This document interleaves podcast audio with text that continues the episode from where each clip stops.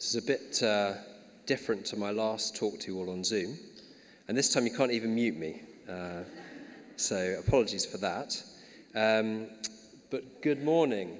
Yeah, this is what we're doing Climate Change Part 2, Getting Ready to Live Differently. This is the second of uh, two talks on climate change as part of our series on justice and the kingdom of God. And just to recap, last week Ruth looked at three myths about climate change from a biblical and a Christian perspective, and she concluded three main things. So, firstly, we have a special role as people, and particularly as Christians, to care for God's creation. Secondly, climate change is disproportionately affecting the poor and the marginalized around the world.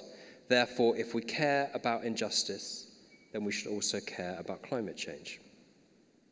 And thirdly, the restoration of the earth is part of God's long term plan for the world and therefore part of our mission to extend God's kingdom.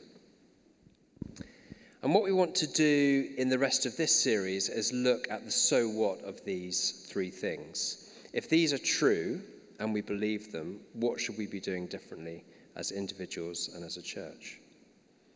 And in the next two weeks, Howard Bell and Rachel Mosley are going to get quite practical on what we can do to make a difference on climate change. But today, and before we do that, I wanted to look at how we can get ready. What needs to change in us first, in our outlook, in our priorities, and in our hearts before we can start to live differently? And I think the starting point for that is where Ruth ended her talk last week, you may remember. How do we feel about climate change?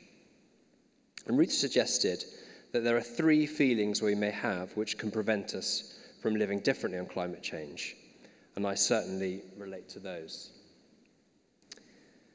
So, the first feeling she suggested is apathy. Now, I can personally feel quite apathetic about climate change. Why is that? Well, firstly, it's such a slow moving crisis. It seems so far off that sometimes it doesn't feel that significant compared with other problems in the here and now. Just think about COVID over the past 18 months. And the media can actually portray some of the, some of the impacts of climate change as quite positive. Summer heat waves can be celebrated as we're told the UK will be hotter than the Costa del Sol. Kent vineyards now produce sparkling wine, which is apparently better than their equivalents in France. And I personally quite like warmer weather. I quite like sparkling wine. And sometimes I just think, is this really such a big deal after all? And even if it is such a big problem, I can feel apathetic about my personal responsibility to act. Surely, as one person in 8 billion on our planet, nothing I can do will really make a difference. And anyway, our government has already pledged that the UK will be net zero carbon by 2050. COP26 is coming up next month. Isn't this really just for world leaders to work out what to do? So I can find plenty of reasons to be apathetic. The second feeling Ruth mentioned was feeling overwhelmed. And I don't know about you, but sometimes thinking about the complexity and the scale of the challenge to tackle climate change can feel overwhelming. Take, for example, the Paris goal of limiting the world's temperature rise to 1.5 degrees.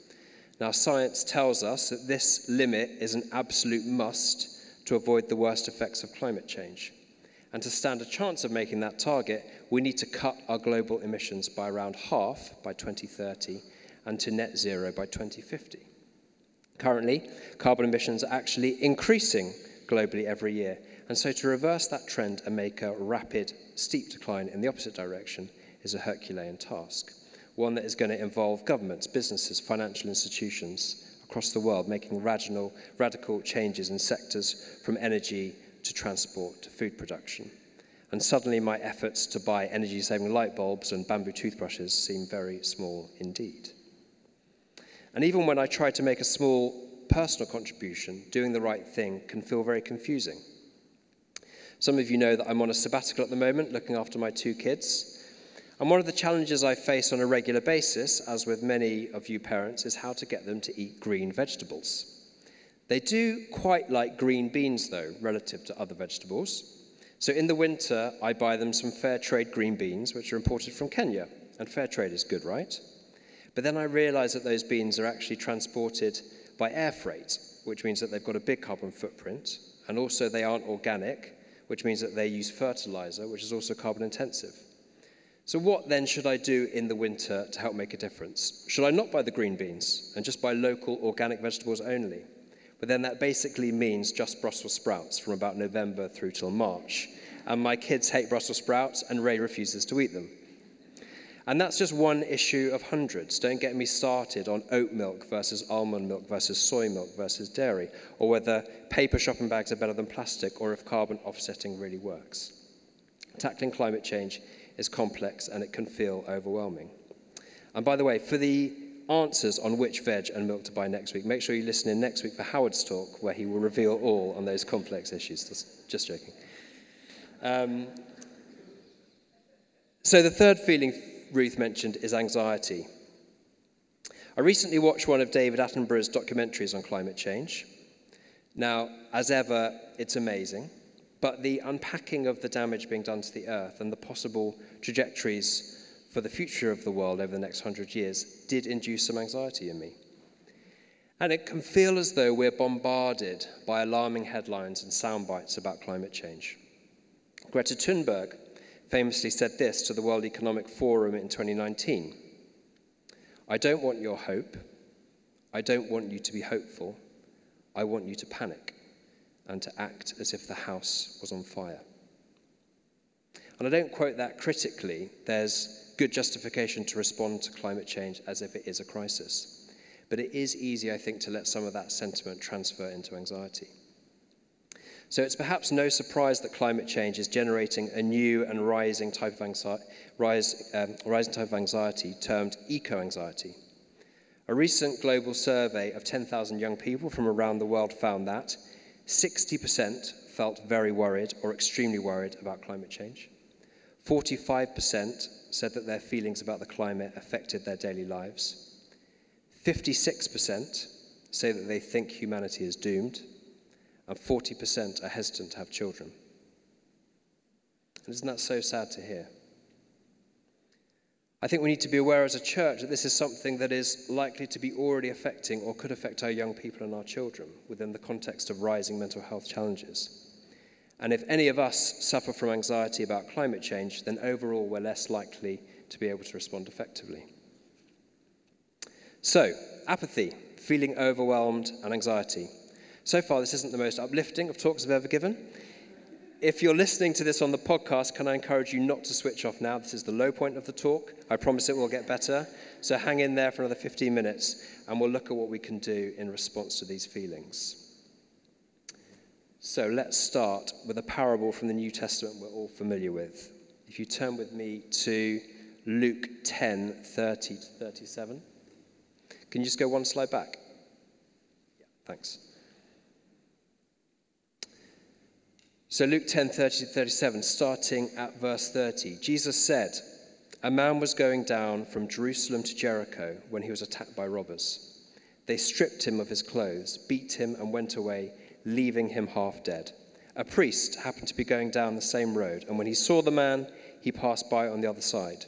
So, too, a Levite, when he came to the place and saw him, passed by on the other side.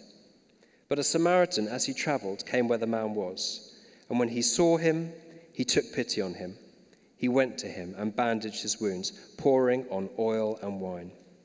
Then he put the man on his own donkey, brought him to an inn, and took care of him. The next day, he took out two denarii and gave them to the innkeeper. Look after him, he said, and when I return, I will reimburse you for any extra expense you may have. Which of these three do you think was a neighbor to the man who fell into the hands of robbers? The expert in the law replied, the one who had mercy on him. Jesus told him, Go and do likewise. So you probably know this story pretty well. To summarize, a Jewish man suffers a terrible injustice at the hands of some robbers. The priest and the Levite see him and walk on, choosing not to help him. And it's the foreigner, the Samaritan, who does in an incredibly compassionate way. So, what can this teach us about responding to climate change? Well, let's think back to Ruth's talk and the second of the two points I flagged earlier. Climate change is disproportionately affecting the poor and the marginalized around the world. Therefore, if we care about injustice, then we should also care about climate change. And just to unpack that a bit, think back to Ruth's example from last week of Mozambique.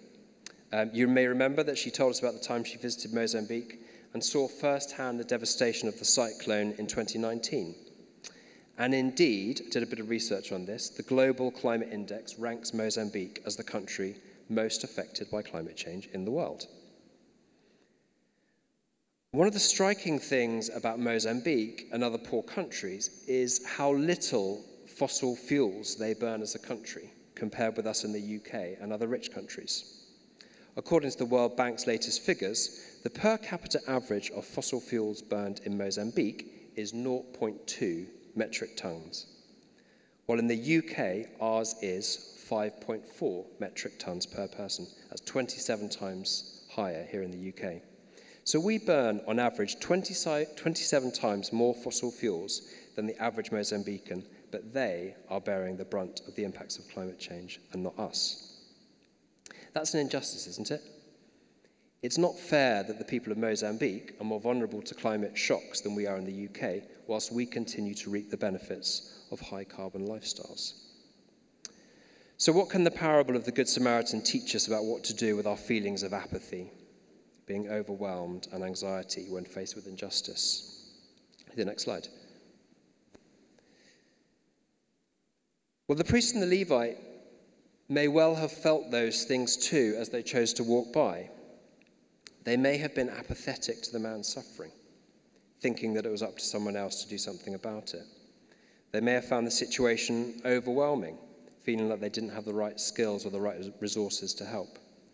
And they may have been anxious about a distressing and dangerous situation. The Samaritan probably felt those things too, but he responded differently. Rather than being apathetic, he cared. Verses 33 to 34 he took pity on him, bandaged the wounds of his enemy, and put him on his own donkey. Secondly, rather than being overwhelmed, he did what he could to help. Verse 34 to 35 he brought him to an inn and took care of him, giving the innkeeper two denarii to cover the cost of his care. Notice what this care actually involved for the Samaritan. It required sacrifice, time, and money. A denarius was the usual daily wage of a day laborer, so, so a fair amount, and it wasn't convenient for him. And thirdly, rather than being anxious, he has hope when the situation must have seemed desperate. Verse 35 He says to the innkeeper, Look after him, and when I return, I will reimburse you for any extra expense you may have. The Samaritan doesn't know whether the man will make it through, but he acts as though he will, and the best will happen. So he has hope, not anxiety. So let's imagine that we didn't feel apathetic about climate change, we cared. Let's imagine that we didn't feel overwhelmed, but we did what we could to make a difference. Let's imagine we weren't overcome by anxiety, we had hope when things seemed desperate. What would that look like? Well, as a former history student, I'm instinctively drawn to what we can learn from the past. Sorry to say.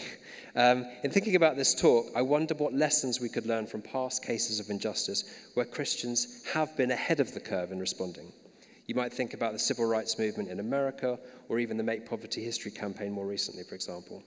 But I think a particularly relevant example, to, um, really particularly relevant parallel to climate change, is actually the campaign against the slave trade in the late 18th and early 19th centuries. So I hope you're up for a very short history lesson. Can we have, yeah, that slide, that's fine. Um, at that time, in, in the late 18th and early 19th centuries, like fossil fuels today, slavery was an integral part of our economy and a driver of prosperity. There were many jobs and industries dependent on the slave trade. Port cities like Liverpool and Bristol thrived partly due to slavery. There were powerful vested interests, including some churches and Christian leaders who had a direct involvement. And it wasn't just the elite who benefited.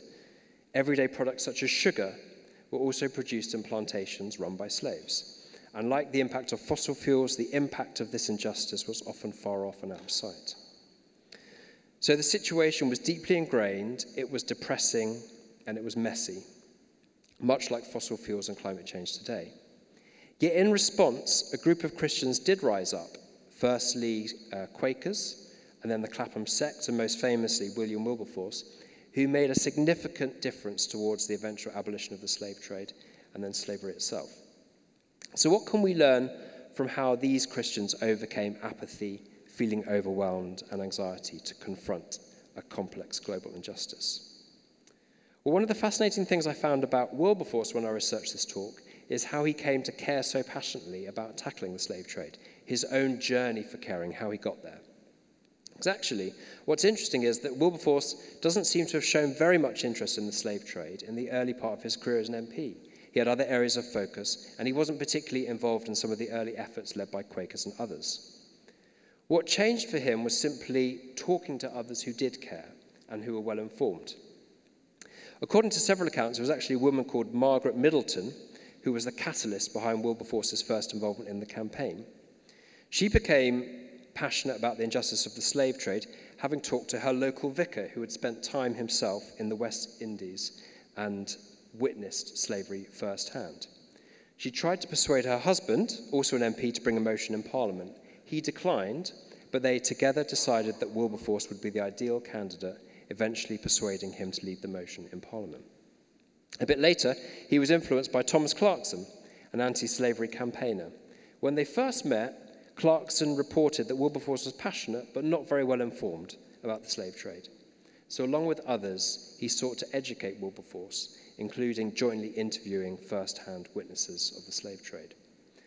Fast forward a few years, and Wilberforce is delivering a three and a half hour speech in Parliament during the first debate on whether to abolish the slave trade. And I'll just read you some of his closing words, which I find pretty amazing.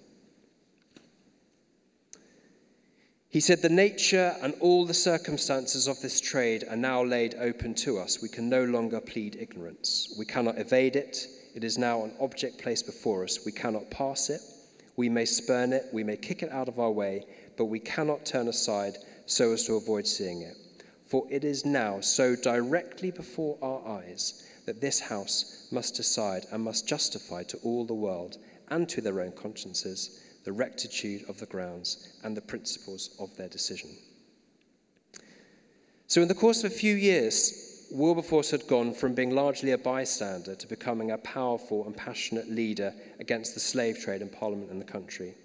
And that happened, firstly, because other Christians had cared and shared their concerns with him, and secondly, because he himself got better informed. And the more informed he was, the more he cared. I think a second thing we can learn is about acting in our spheres of influence, however small they may be. So, to continue this history lesson, despite Wilberforce's passionate speech, Parliament didn't at that point vote to end the slave trade. And in response, members of the Baptist Church released pamphlets calling for a boycott of sugar from plantations run by slave labor in the West Indies. And the impact was huge. An estimated 300,000 people boycotted sugar, and sales dropped dramatically. And one of the really striking things about this was that it was women and children who actually led the way in the boycott. In the case of children, giving up their sweets and their cakes to make a difference. And I love this next quote from the diary of Catherine Plymley in Shropshire from 1792. She said, I have before noticed in this particular instance, as among those children who are informed on the subject, I have heard of more readiness to give up the use of sugar than among grown people. I love the use of the word readiness there. So it was children who were making a sacrifice and leading the grown ups, using their minuscule purchasing power in sweet shops to send a message about the change that they wanted to see. And as a consequence, at the bigger picture, Wilberforce was able to argue from a position of strength in later debates in Parliament, as he was able to show that this was an issue that people really cared about and were willing to make a stand for. Lastly, history lesson nearly over. How did Wilberforce and his friends respond to setbacks and anxiety? Well, he had quite a few, and the road to abolishing the slave trade wasn't easy. Following that first debate, it took another 18 years before Parliament eventually voted in favour of abolishing the slave trade. On one occasion, his bill to abolish the slave trade was set to win, but at the last moment, six of his supporters chose to go to the opera in Covent Garden rather than attend the vote. And again, the motion to abolish the slave trade lost, this time by four votes. Wilberforce was devastated and considered giving up altogether, but he was reportedly persuaded not to by his close friend and mentor, John Newton, who you may remember is famous for writing the hymn Amazing Grace. And replying to Wilberforce in his deep anxiety, Newton wrote this. Hopefully, you can see that. These are just a few excerpts from what's a really long letter. Though you have not fully succeeded in your persevering endeavors to abolish the slave trade as yet, the business is still in train. It is true that you live in the midst of difficulties and snares, and you need a double guard of watchfulness and prayer. But since you know both your need of help and where to look for it, I may say to you, as Darius to Daniel, Thy God, whom thou servest continually, is able to preserve and deliver you. Indeed, the great point for our comfort in life is to have a well grounded persuasion that we are where, all things considered, we ought to be. The promise, My grace is sufficient for thee, is necessary to support us in the smoothest scenes and is equally able to support us in the most difficult. And what an amazing encouragement that must have been. There's so much that I can take from that letter, but I was really struck by the reminder that God's business is still in train, that idea of the kingdom that is now and not yet, and that we can take comfort from being where we ought to be despite setbacks. And for Wilberforce, this letter was the encouragement that he needed to continue his campaign against the slave trade, culminating in its abolition in 1807 and the abolition of slavery in 1833. So, back to the present and coming into land. How then can we respond to feeling apathetic, overwhelmed, and anxious about climate change? Let's start with apathy. How can we care like the Good Samaritan or about Wilberforce and those anti slavery campaigners about climate change? I really like this quote from the writer Steven Bouma-Prediger. And he wrote, We care for only what we love. We love only what we know. We truly know only what we experience. And I think you saw that was true for Wilberforce. The more he experienced, the more he knew about slavery, the more he loved, and the more he cared. In the same way, the more that we know about and experience the impact of climate change, the more we'll care. Now, we can't all travel to the North Pole to look at retreating glaciers or visit the devastation of cyclones in Mozambique, in Mozambique, but we can talk to our friends, we can get informed, we can watch documentaries, we can discuss this in our house groups and we can pray and we can ask God for more of his heart on this issue. So let's lead the way in how much we know and how much we care about climate change. Secondly, rather than being overwhelmed, let's turn our care into action by doing what we can to respond to the injustice of climate change. The topic of what we can do at a personal level and at a church level to respond uh, is going to be covered by the talks over the next two weeks. But for now, let me just share this thought with you from David Attenborough from his recent book. He writes We're at a unique stage in our history. Never before have we had such an awareness of what we're doing to the planet, and never before have we had the power to do something about that. Surely we all have a responsibility to care for our blue planet, the future of humanity, and indeed all life on earth now depends on us. We may not feel particularly well resourced or knowledgeable or influential to personally change the course of history on climate change, but we do all have a carbon footprint, and we make decisions on how we spend our money, how we travel, how we buy our food, how we heat our homes. All of us spend time with other people, in social circles or at work. All of us have skills and creativity. So, what could we do to turn care into action? Perhaps we could cut our own carbon footprint and make some sacrifices to live a more sustainable lifestyle and share our resources more evenly. Perhaps we could use our purchasing power in terms of what we buy, where we invest our money, to send a message on the kind of future we want, like those children did in the 1790s in the sugar boycott. Perhaps we could help plot a path to a more sustainable future, getting involved in innovations that help address the climate crisis, or speaking out for doing things differently at work. And we can certainly pray, for example, for a good outcome at COP26 next month. And finally, we can live with hope and not anxiety.